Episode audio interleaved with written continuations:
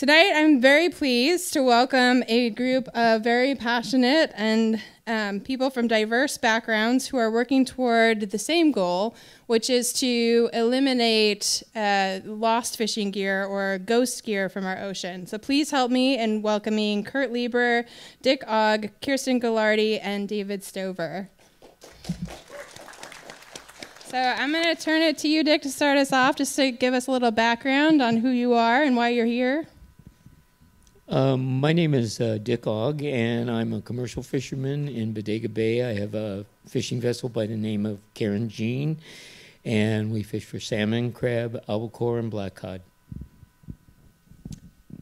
Uh, my name is David Stover. I'm a co-founder of Bureo. We started a project about six years ago to collect discarded fishing nets from fishermen, prim primarily in South America right now, and we um, turn that material into a raw material for companies to make products out of. I'm Kurt Lieber, uh, president and founder of Ocean Defenders Alliance. Um, I've been removing abandoned commercial gift fishing gear since uh, 2000. We're a nonprofit here located in Southern California. Uh, Kirsten Gilardi. Um, I'm a wildlife veterinarian. I work up at UC Davis, and I started the California Lost Fishing Gear Recovery Project about 12 years ago. Work with commercial fishermen to recover gear out of the coastal ocean here in California. Great. So thank you very much for joining us. Um, so we need to start out with the question of what is ghost gear. Some of you may have hear, heard it, the term ghost gear. Some of you may have heard derelict gear or lost fishing gear. Um, so Kirsten, can you give us a little background on what that is? What does that mean? Yeah. Um, so you're absolutely right. It gets called a number of different things. Um, ghost fishing gear seems to be the term that is used um, kind of around the world to refer to fishing gear, whether it's um, fishing gear that's been put in the ocean for by fishermen who make their living from fishing, to recreational folks who are fishing just for um, the sheer joy of it. It's gear that's um, is is no longer being deployed for the purpose of fishing. So it's either been abandoned, it's been intentionally discarded, thrown away into the ocean. It's been lost, and there are a lot of reasons for why and how gear gets lost in the ocean. So it's technically um, just a catch-all term for fishing gear that is really not being actively used by a fisher, um, no matter what kind of uh, gear it is or where the fisher is working in the world. And why does that matter? What, why does why why does why do we need to remove ghost gear? Mm. So I think we're we're all um, passionate about this subject because um, you know, many of you are probably here tonight because you care about the ocean. Uh, you may or may not have been following really what's kind of a groundswell of momentum in the, around the world for the problem of debris in the ocean. You know, stuff that we as humans have um, allowed to get into the ocean um, and it doesn't belong there. Uh, fishing gear is one form of marine debris. Um, as people who are enthusiastic about wildlife and care about conservation and about um, a pristine ocean, um, fishing gear and whether it's ghost fishing gear or whatever you want to call it, it, it, it does have an impact on the ocean, whether it's um, entangling or entrapping marine life, in some cases, actually um, affecting the fish that the fishermen themselves would like to be able to have the chance to harvest for their own livelihoods. Um, it, so it, it, entraps and entangles marine life. It um, alters habitats. You can imagine and I've, if you've been here today, you've seen many, many tanks and exhibits that really give you such a wonderful picture of what the ocean looks like underwater and the, and the rocky reef habitats. And if you can imagine one of those rocky reefs that's kind of covered in a big purse seine net or something, that's permanently altered that reef, and that reef is complex and is the home for millions of organisms. So, um, ghost fishing gear has impacts on multiple different levels. It's just not it's not just about its impacts to to marine life. It's it's also habitat, but it's also impacts fishermen themselves. So um, Dick will be able to talk about the fact that losing gear is a is a um, is a hardship for fishermen themselves. It costs them a lot of money. It costs a lot in lost opportunity. So so that's a great segue. So, Dick, we're going to put you on the spot as our fisherman representative. representative no pressure. um, so, can you talk a little bit about, as Kirsten was saying, you know, how does it impact fishermen? How does gear get lost in the first place, and and how does it impact you guys? I I'd have to speak primarily about the crab fishing industry. Um, our uh, our gear gets lost based uh, on weather conditions, uh, tidal movements. Um, uh, the the the buoys themselves can go underwater. The, the currents can drive them down. We can't find them. Uh, it gets, we continually move our gear as we pick it up. It moves from point A to point B and across and back and forth. So we have a tendency to uh, miss a pot now and again, or it gets dragged away by by debris, and it's an expensive it's an expensive loss. I mean, each pot that we lose is about two hundred and fifty dollars, and so over time, you know, they can be pretty, you know, expensive. Um, it's it, it's also something that we we're concerned about in terms of vertical lines, and we don't want additional vertical lines in the water uh, to potentially entangle other animals. So it's something that we we are definitely concerned about, and we're working to uh, recover as much as we can. So, can you give us some examples of what the fishermen are doing to recover the gear? Um, when the season is over and the uh, we're allowed to go back and pick up the additional gear, uh, we are we we typically will go out, find lost pots, bring them in, and bring them back to the dock. Now, uh, ask that question again, please. Some examples of what you guys are doing to recover the gear. To recover the gear, um, it's it's a voluntary thing right now, um, and we we basically uh, go out on our own and and you know pick up stray pots that we see and are notified by other individuals um, where these pots are and where we're able to pick them up, and so we go pick them up and we bring them back. And so that ties into so we're looking at some of the solutions, and one of the solutions is removal, and that's what you guys are doing, and that's something you guys started working on with Kirsten, right? Yes. So can you talk a little bit more about that project that you did with the, the fishermen that you're continuously working on with the fishermen? Right. Uh, I think that was probably about five or six years ago that we started this. Uh, uh, Kirsten uh, came, came, and helped us promote that that uh, pot recovery program. Um, the there was funds available to help uh, develop a, a program with our association where we paid individuals to bring these pots back, and then the pots were then sold back to the fishermen themselves. So it's it's kind of um, you know it was a monetary gain for the guys that didn't have an opportunity to say fish salmon uh, in the off season, and it was a way to help promote them, uh, you know, financially uh, when they didn't have any other fisheries to go to. And do you want to add to that, Kristen? Yeah. Um, I think so. When I first approached Dick and his um, his fellow fishermen at Bodega Bay, we we were coming into that after spending many years, um, primarily down here in the Southern California ocean, using grant funds to hire commercial fishermen to uh, get in the water. These are urchin harvesters, so they, they make their living on on gear, dive gear. Um, really, really great at working underwater for many hours, and so we'd hire them to recover um, nets and a lot of lobster traps, um, and uh, with that effort, which included a lot of going out and finding funding to make that happen, pulled you know over 120 tons of gear out of the water so far. Um, have also had these guys have pulled a lot of you know toilets and tires out of the water too, but that's a different story. Um, but I think the motivation from our end was you know they're clearly the fishermen themselves are the are doing the work. We're making it possible, but they're doing the work. And wouldn't it be nice to develop a system that could start paying for itself? Because to be honest, it can be sort of tiring writing grant proposals all the time, as Kurt knows. He's nodding his head. So, thought, is there a way to start making this a little bit more financially sustainable? And why why shouldn't the fishermen themselves be you know earning the money?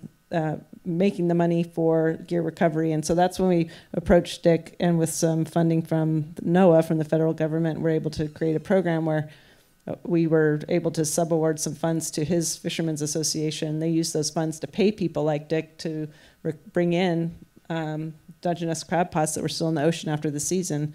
And then the association itself sold those traps back to the original owner. And in that way, we kind of made it into something a little bit more financially sustainable. And what's very cool is our just our motivation to try to make that a little bit more financially sustainable turned into an effort by the fishermen themselves to to propose legislation to make it a permanent program. So now it's actually written into Department of Fish and Game code that there will be a Dungeness crab gear retrieval program that's mandated by the state by law and will facilitate fishermen like Dick and his his colleagues to to recover gear legally and to do that you know, without it costing an arm and a leg to be out there in the water.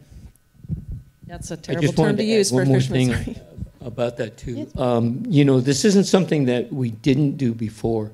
Um, it's it, it, it's always been important to us, and we've uh, for years brought the gear back for other fishermen. Um, everybody wants to help each other. It's just that this is a, a you know, uh, an incentive that, that, you know, helps drive us to do a little bit more, to reach out a little bit more and try a little harder. So it's, it's much appreciated. You know, uh, Kirsten's help has been fantastic. So, and this is wonderful. So, we know that the fishermen are taking a leadership role in helping to recover the gear um, and take the ghost gear out of the environment. But we also need um, recruitment in the communities. And that's what Kurt's really been working on and spearheading is um, getting the communities involved. So, Kurt, do you want to talk a little bit about what you've been doing?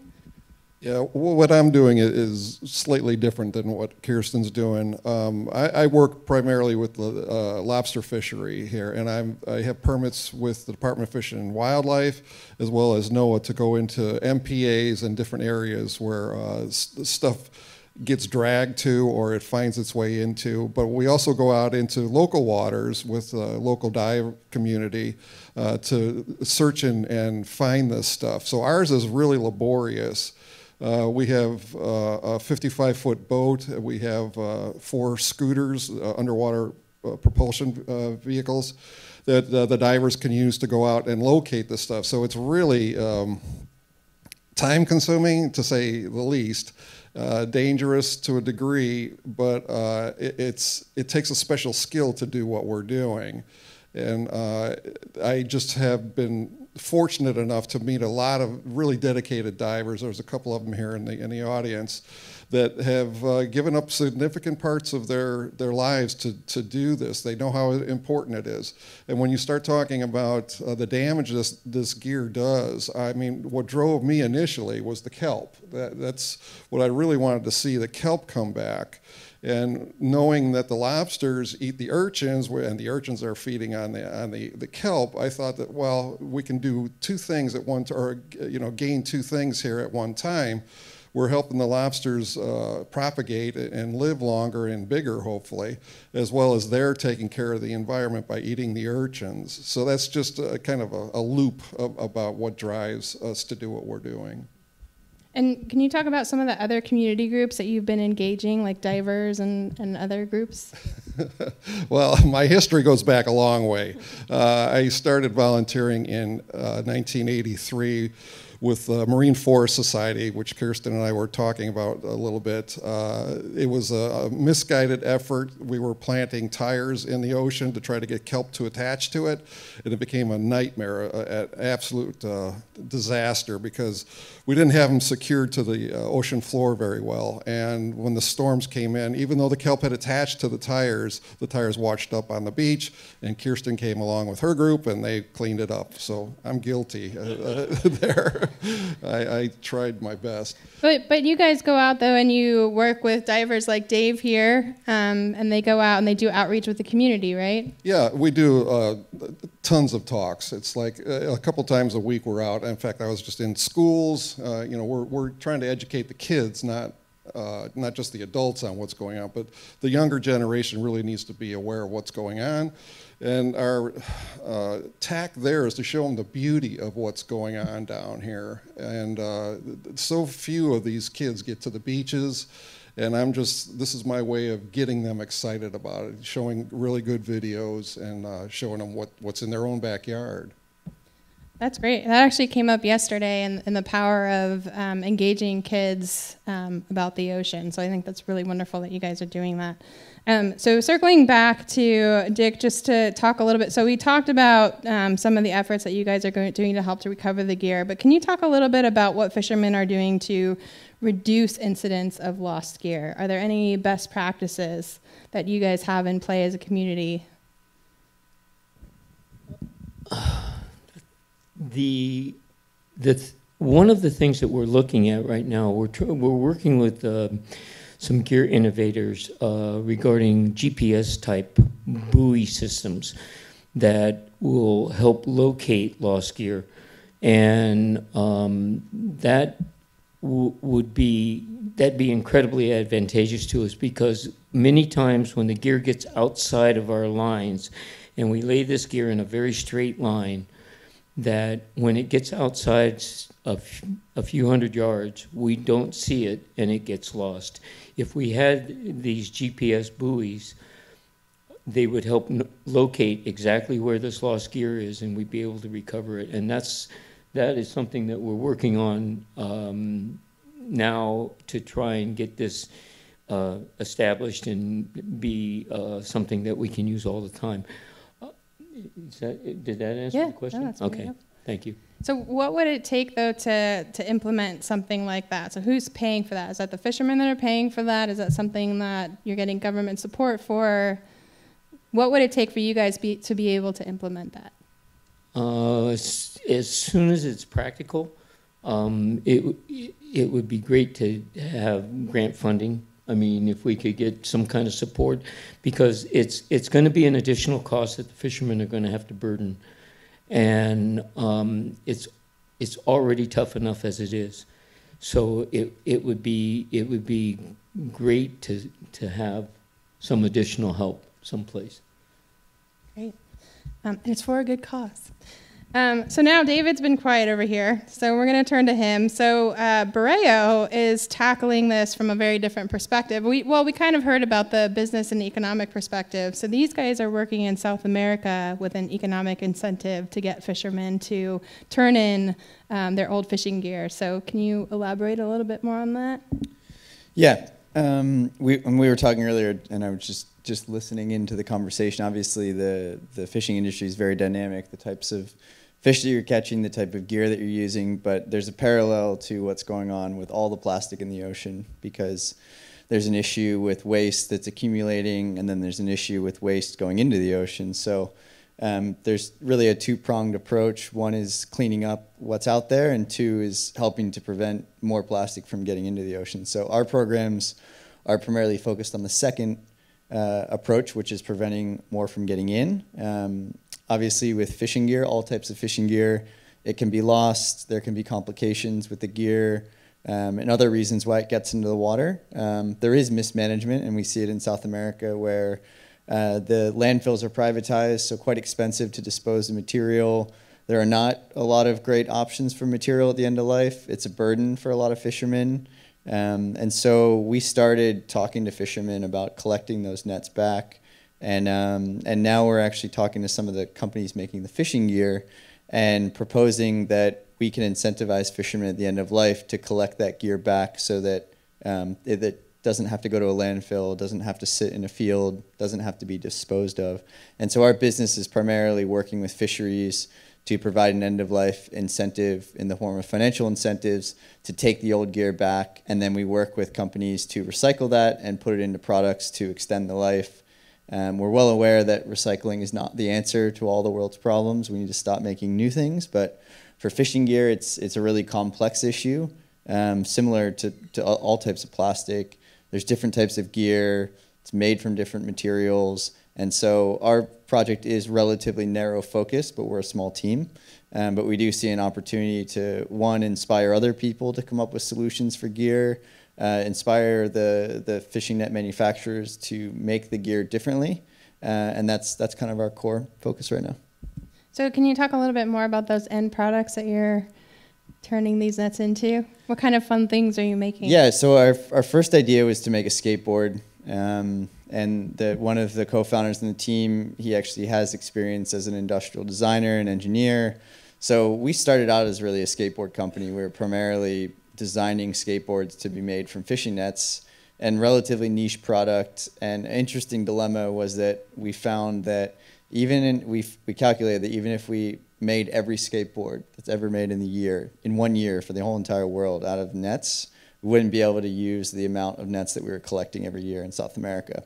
So that quickly realized that uh, the mission was really focused on keeping nets out of the ocean. So if we were going to accomplish that, we needed to work with companies that use much larger amounts of material. And so our focus now um, is to help bigger companies that have to rely on, on these materials, um, give them an option to use a recycled source. Um, so anything from a, an office chair that you sit in, uh, we're looking at some car parts, we're looking at um, outdoor gear, where companies can be given an option to not use new plastic, uh, which would fuel which does fuel fossil fuel exploration, has other impacts with emissions, but you can use a reclaimed source, and then the added benefit is that you're helping fisheries uh, through incentives and end-of-life solutions for the gear. And is the recycled gear then an economic benefit for those businesses? It's going to be cheaper than the newer. It's still developing. We call it an immature commodity. Um, yeah, certainly, the work um, that Kirsten and and Kurt and, and Dick are working on, the actual recovery is extremely expensive. So if you if you were looking at a per kilogram basis of that work and looking to start a business, very very challenging. So um, and the same is for working in the ports. So uh, with any recycling program, you're up against transportation costs, logistics, cleaning. Um, so right now we are the the source of the material is at a premium. Um, but it's put into products where consumers are recognizing the value, the social and environmental value of that material, and there is a mar- the the market is showing that there is demand um, that can support those programs. That's great. Um, and that's really promising to hear. So there have been studies on that because I know with uh, like seafood certifications, the recognition rate is actually relatively low. Um, so it's always promising to hear that there are people willing to pay that price premium for those good products. Um, so I guess the question now is, you know, you have a public here, you have a public that's online, and the question is, you guys are doing all of this great work. So what is it that you want these guys to take away with them? What do you want them to know about this issue, or about what you're doing, or about all of the above?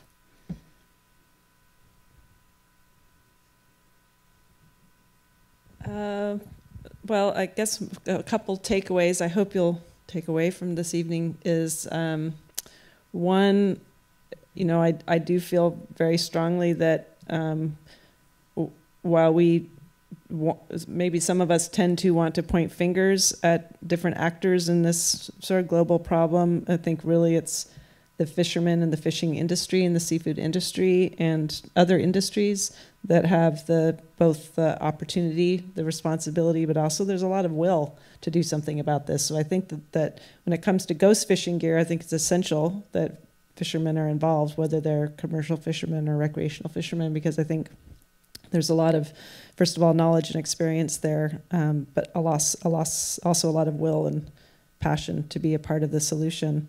Um, I'm really heartened also by this, as I mentioned earlier, what seems to be some momentum uh, growing around the issue of debris in the ocean, and not just ghost fishing gear. Ghost fishing gear is a big part of it, but um, overall, a big drive to do something about um, pollution. You know, plastic pollution, other forms of debris going into the ocean, either from land or from the sea, and you know, even the United Nations is now involved in investing resources, time, and people, and to addressing um, sources of uh, marine debris for the ocean, including fishing gear. So I'm I'm really heartened by that because I think maybe if some of these um, major international um, efforts can bring those kinds of resources and all that sort of brain power to bear upon the problem, we may see some big shifts finally in some of the policies that are um, applied, but also a little maybe a shift in philosophy that's not just you know you you are all you're here because you're ocean enthusiasts who love the aquarium and you're interested in this topic but i think that when as some of these big international organizations start to, to put some effort into this problem we're going to see some some change I'm, I'm really heartened by that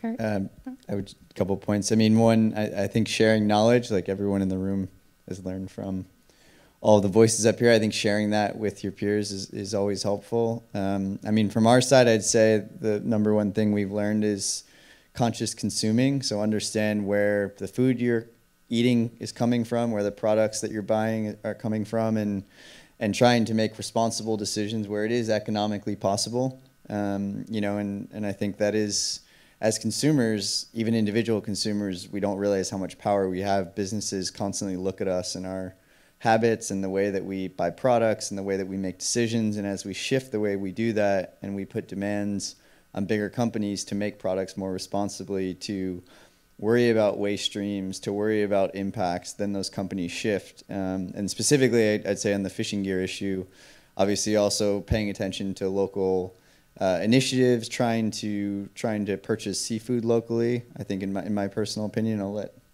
Dick comment on that. And that's that's a really great way to support local fisheries, and then just being aware, paying attention to the issues, and where you can help support organizations doing work to clean up, or even something as simple as going to a beach cleanup and helping to remove some debris. I think I think we can all get involved.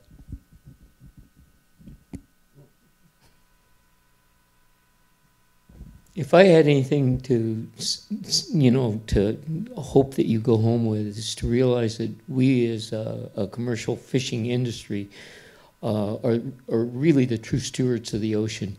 I mean, we really care about making sure that um, there, you know, we don't want to damage the, uh, uh, the, the, the products that we're bringing to you. We want to make sure that, you know, uh, we're we're trying to take care and making sure that we bring the stuff back and we don't leave garbage in the water and we bring we, we try to be as sustainable as possible with our with our techniques and everything. So I just would like for you to believe in us and, and realize that we're trying our best to to to uh, bring a sustainable organic product to the public.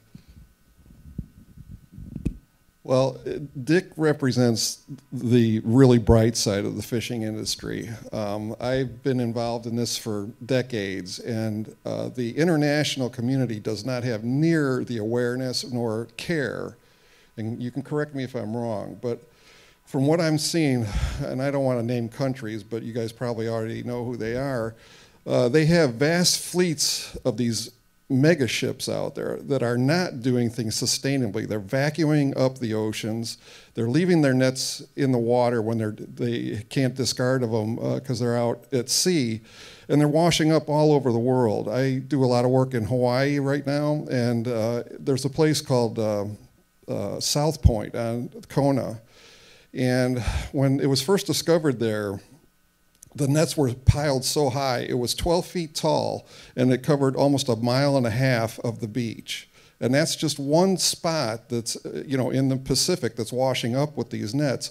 And I believe it's something like 60% of the uh, marine debris in the ocean right now is made up of nets.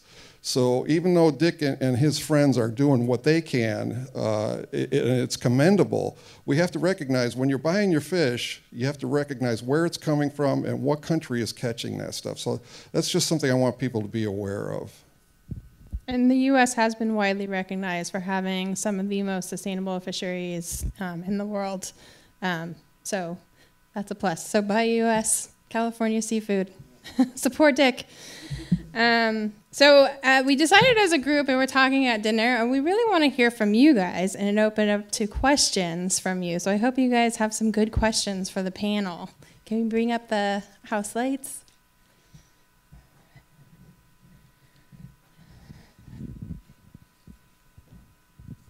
I guess this mostly be for David. There's so I'm seeing there's two problems. There's the accidental loss, and then there's the purposeful end of life just throw it overboard and then go buy new equipment.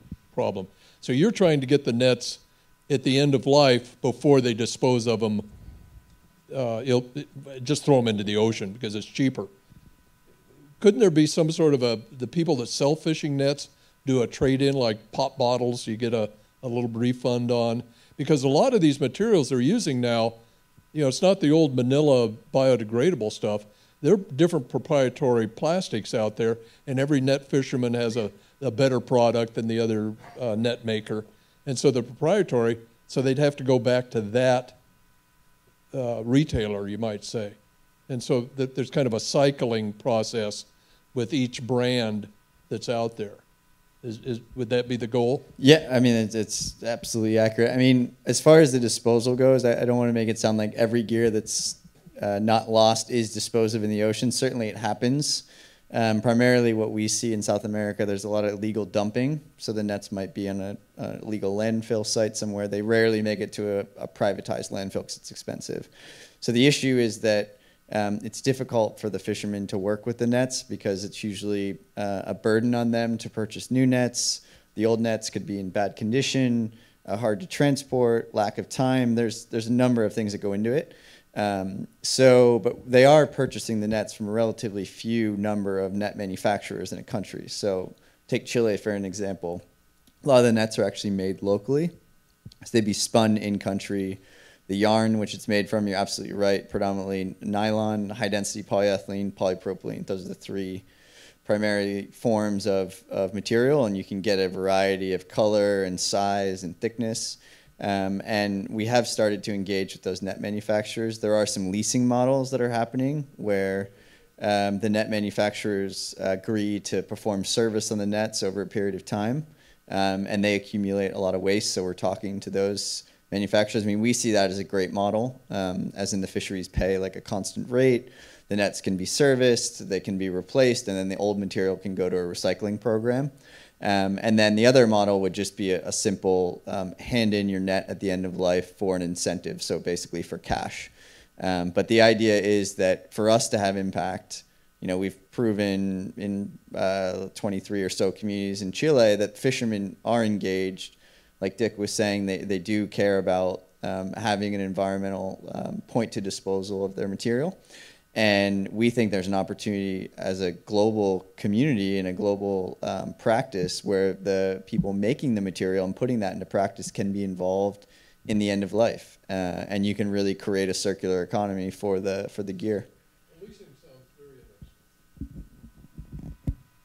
Can I add just one quick thing to that? To that, or um, I think sometimes people have been surprised to hear about our project, at least that we've actually repatriated the gear back to the fishermen for the most part. So we did a lot. We've done a lot of lobster trap cleanup, as um, Kurt has mentioned, and you know, all, every lobster fisherman sort of sets up their trap in a different way. So as fishermen we worked with could really recognize whose trap was whose, and we'd give those traps back to the fishermen. And people would say, "Why are you doing that? They lost them in the first place." Well, they didn't lose them on purpose necessarily, especially down here. There's a lot of buoys get chopped off of lines by passing, you know, sport boats and things. So they were grateful to get them back. They're going to use them. That saves them, you know, money out of pocket that they would have used to go and replace that trap. Um, built awareness for the program, built a lot of goodwill. So then we could start getting calls from the fishery saying, "Hey, I, you know, I'm so bummed. I lost ten traps off of such and such a point last week when that storm came through." If you guys, I'm just letting you know they're out there in case you've got divers in the water. Um, be great uh, to get those out of the water because I can't find them. You know, because of course there's no buoy at surface. The fishermen can't pull up the trap, and they just keep fishing, especially if they're baited. Especially if it's a lobster trap. Lobster crabs like to eat dead things, right? So anything that goes in the trap and dies just just continues. The trap just continues to fish, really. So, um, so we gave a lot of gear back to fishermen. Yeah, and that's something we were talking about over dinner is that, you know, each of these communities is different. They all it's like it's like a, a fingerprint, right? And so you have to approach each issue in each community with different potential solutions. You can't just have a one size fits all. And here you can see uh, that there are different ways to accomplish the same goal. I know we had some other questions out here. Well, this is a very interesting subject. I had no background whatsoever, and I want to commend you for all the information that you shared today. And um, this is probably going to be a question initially with one point, but I think there might be several points mixed together. Are there consequences nationally or internationally if people are found dumping the gear? And when you mentioned about finding the gear, I kind of thought about some of the lectures I've seen here at the aquarium where they tag some of the marine life or they tag the birds, they know which way they migrate. So I was wondering if there's a way to tag tag them when the per- person purchases the gear, okay, um, like when you get a driver's license, okay, kind of thing, is there a way to have the gear um, tagged with the chip so you know exactly who bought, who bought it, and perhaps that chip could have a GPS kind of thing in it. Now, I know I kind of asked you a, a question with three parts to it, but my brain got to thinking, so that's what I thought I'd share with you. Thank you.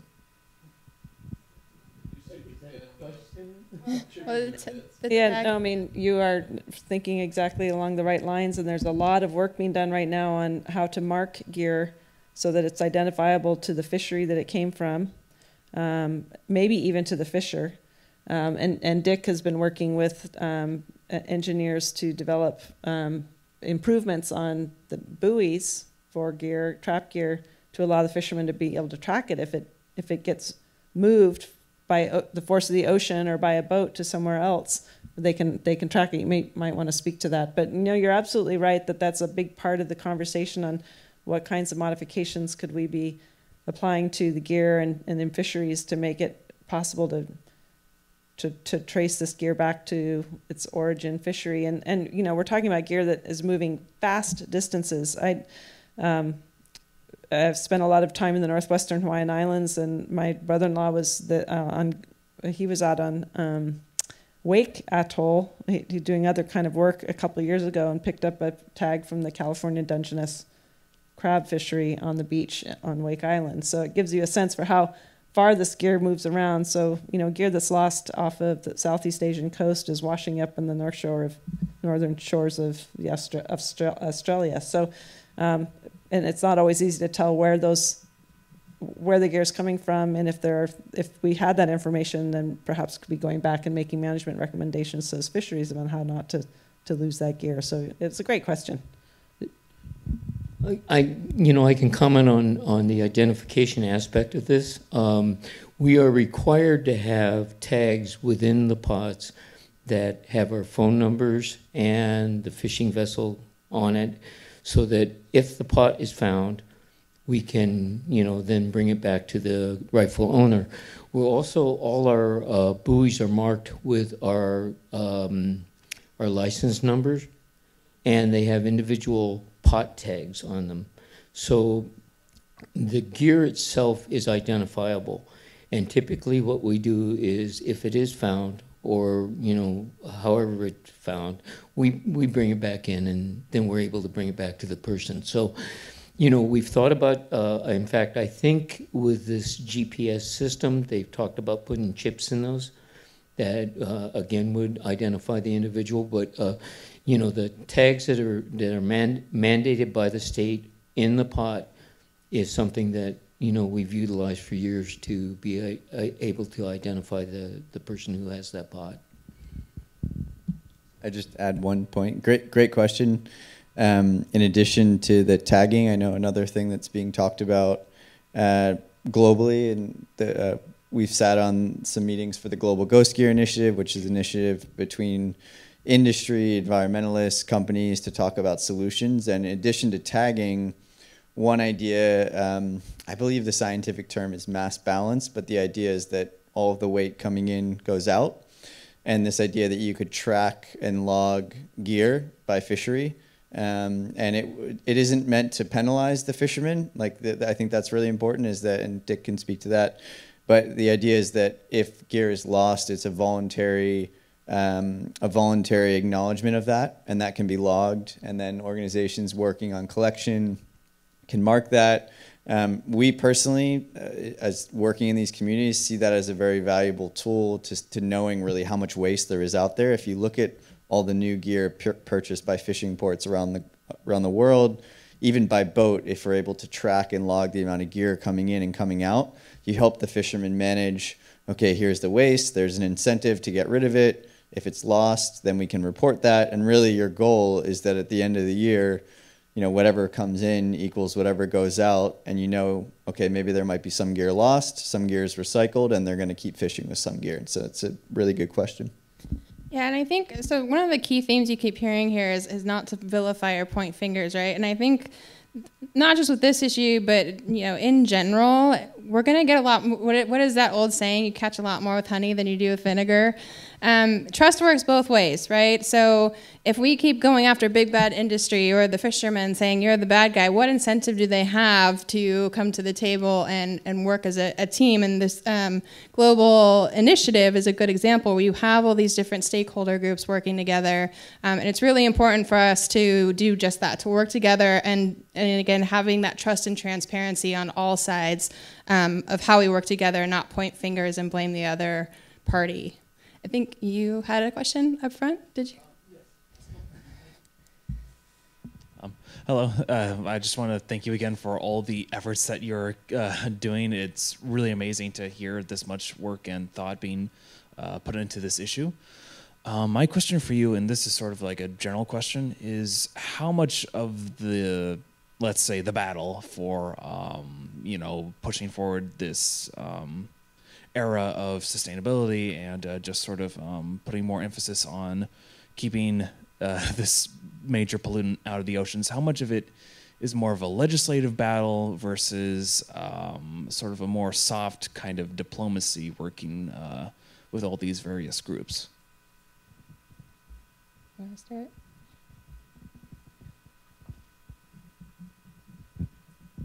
Wow, I don't, I don't think there's just, it's not one or the other. It's both, and it's, um, it's there's not a one size fits all approach. I think I, in some cases, legislation can work wonders. I spend a lot of time working in East Central Africa on something completely unrelated to ghost fishing gear, and the country where I work, um, the leader of the country just said we're not going to have plastic bags in our country.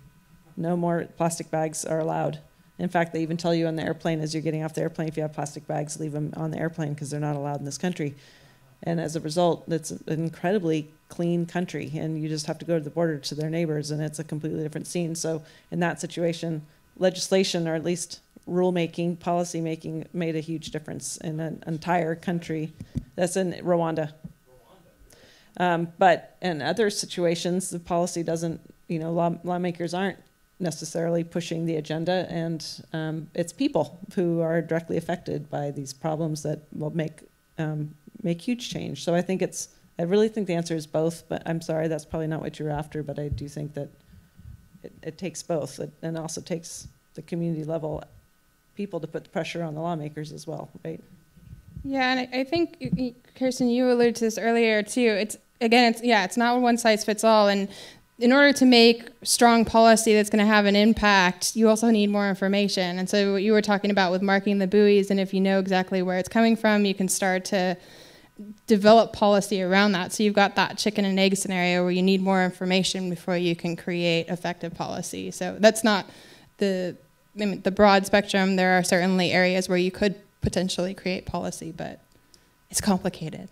And I think um, with the fishermen, and I'm sure Kurt's doing the same, and we take a lot of data on what the gear is doing in the ocean. You know, we're we're counting what's in the traps or caught in the nets. We're counting the amount of seafloor that it's covering. So um, the fishermen who've been recovering Dungeness crab traps are doing the same. So that all serves to form an evidence base for the impact and, and helps to justify all the work that we're doing um, in collaboration with with the fleets and with communities. Yeah, and, and the more data you have, the better it is, right? Because if you just work off of, you know, not having enough data, you could potentially put too much strain on the fishing community, and then we lose a source of well-managed seafood that will now be imported from elsewhere with who knows what impacts. Um, so there's a really important balance there. Other questions? I have two two parts. Um, what is the lifetime of a net?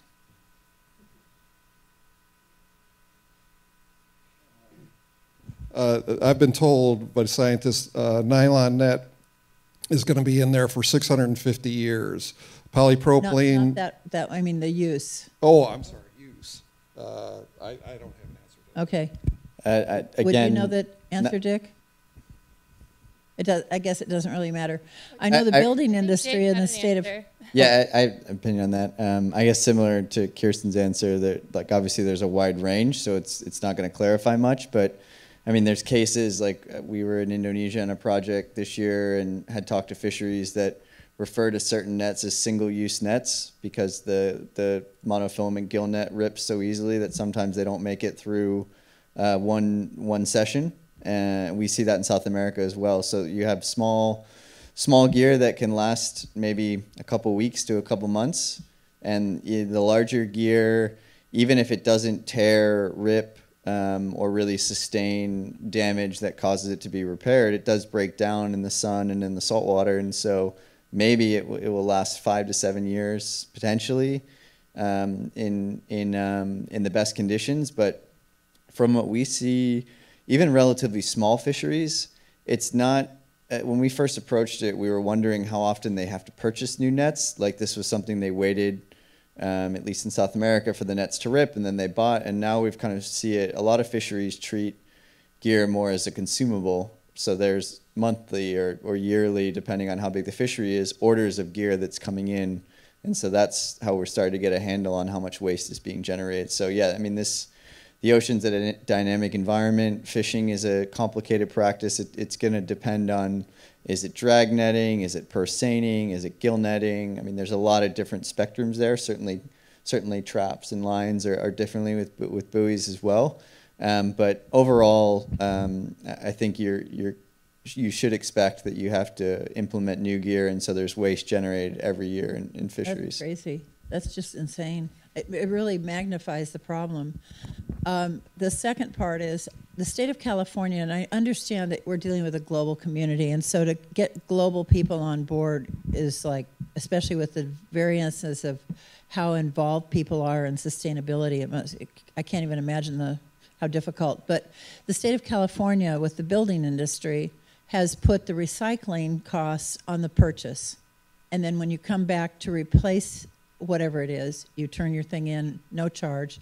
But when you purchase whatever it is, the cost for recycling is on it. I don't know if that would work. Do you think that would work? Or is that,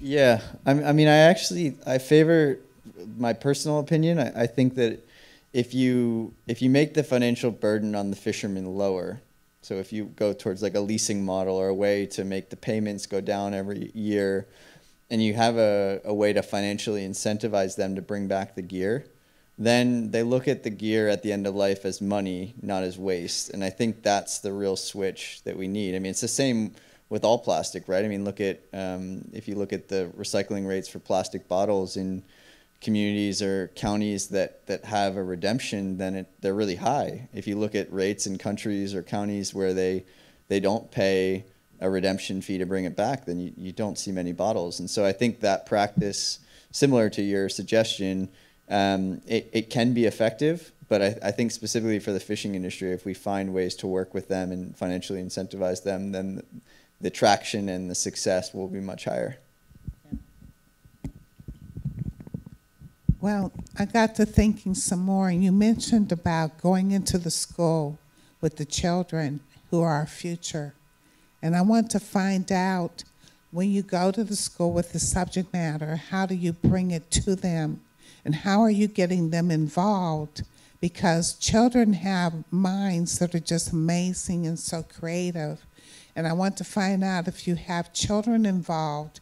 Because when I think of climate change and I see this 14 year old on the TV and young people on the TV, and they're so enthusiastic to do something about climate change, are you getting the children involved and how are you getting them involved na- nationally and internationally? Because I think that's something that we that really needs to be done. Thank you. Well, I, I'm, I'm local here, and you know I- what I do here is it can't be relayed over the uh, the entire planet. But we're a small organization, and what I'm doing is, again, trying to get the, the kids excited about the oceans. Uh, that's my primary thing first. And then I draw them into the damages, the certain aspects like plastics. I, I cover the whole gamut of things. I'm not just specifically focusing on, on the fishing industry. Um, trying to get them aware of what's going on detrimentally in our environment. And then uh, I can't take them out on my boat, but what I can do is we do beach cleanups and harbor cleanups, so I get them involved in that aspect of it.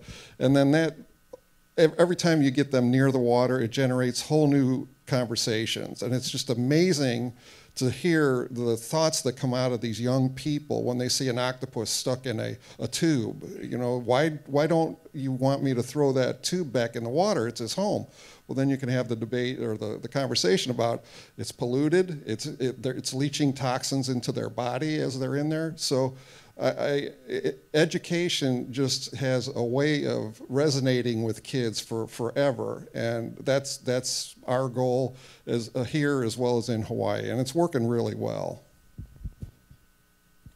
All right. Any, one more question? Yeah.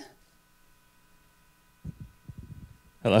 Um, while I was thinking, um, I also remembered um, sort of an interesting phenomenon with plastic is that um, at least with plastic pollution is that it does tend to sort of um, attract one another like we all know of the great pacific garbage patch and the like i was wondering um, when you go out and do reclamation work with um, I guess in particular nets and like other sorts of equipment. How much other plastic pollution are you also bringing up with that? Like, how much have you been like? I feel like this is sort of a double pronged spear. Is like you can also use reuse the nets like in a more of a traditional fishing sense, but you can also potentially use these to collect and gather more plastic pollution. Uh, I was just sort of wondering. Um, if there were any ideas or any movement on that front. I'll, I'll just answer quickly, and I'm sure Kirsten has some more to add to it. But um, uh, some people are doing this uh, fishing for plastics, so they're, uh, and I haven't done this yet, but I've been involved with this. This isn't my group. I'm involved with some other organizations that are doing it. They uh, contract with the fishermen to go out about two or three times a year. This is happening over in uh, North Carolina. And the guys are going out with their fishing nets and they're being paid and they're, they have a tournament. They're seeing how much can we pull up. And the interesting thing about that is when they're pulling this plastic up in their nets, they're saying, oh my word, I threw that in here. You know, they're finding out that it, it's coming back to them.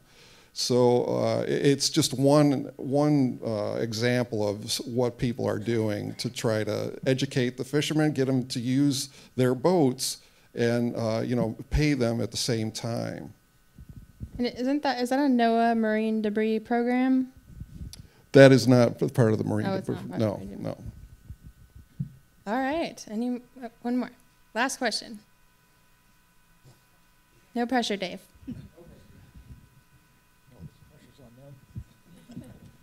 So y'all have described a huge spectrum of things that are going on, and it occurred to me I haven't heard anything about funding. Where are each of you and organizations getting funding to support all of this information or work?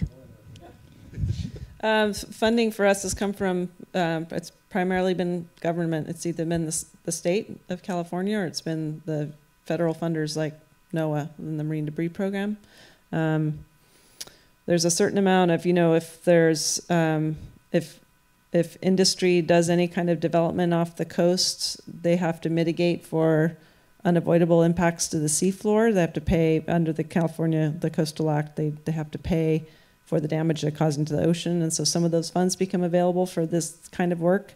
Um, but it's been primarily government grants and um, both at the state and federal level. And from, at least for our program, everything from the Wildlife Conservation Board to the NOAA Marine Debris Program to the National Fish and Wildlife Foundation, um, Coastal Commission mitigation funds. Yeah.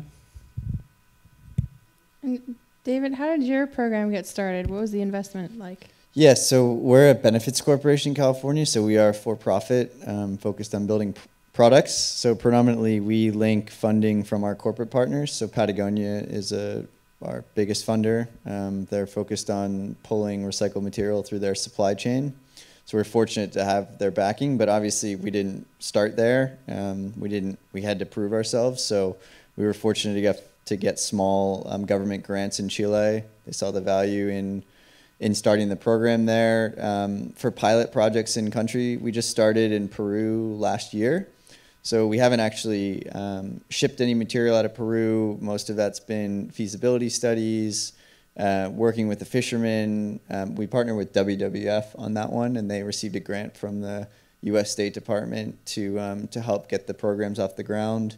We've gotten uh, university grants, relatively small grants in, in, the beginning to get started, and then we ran some crowdfunding ourselves through our products. So we've we've kind of bootstrapped it together to date, and trying now to create a business out of it where consumers buy products from companies, companies purchase raw material, and then we can work with that uh, the raw material price to basically um, to fund the supply chain. And that's that's a very hard thing to do. So kudos. All right. Well, thank you very much, everybody. Thank you to our panelists for coming out here. So, before I forget, um, join us on June 11th when writer and exhibit developer Paul Erickson will discuss his book, Don't Mess With Me The Strange Lives of Venomous Creatures. Ooh, fun. Um, so, thank you and have a good night.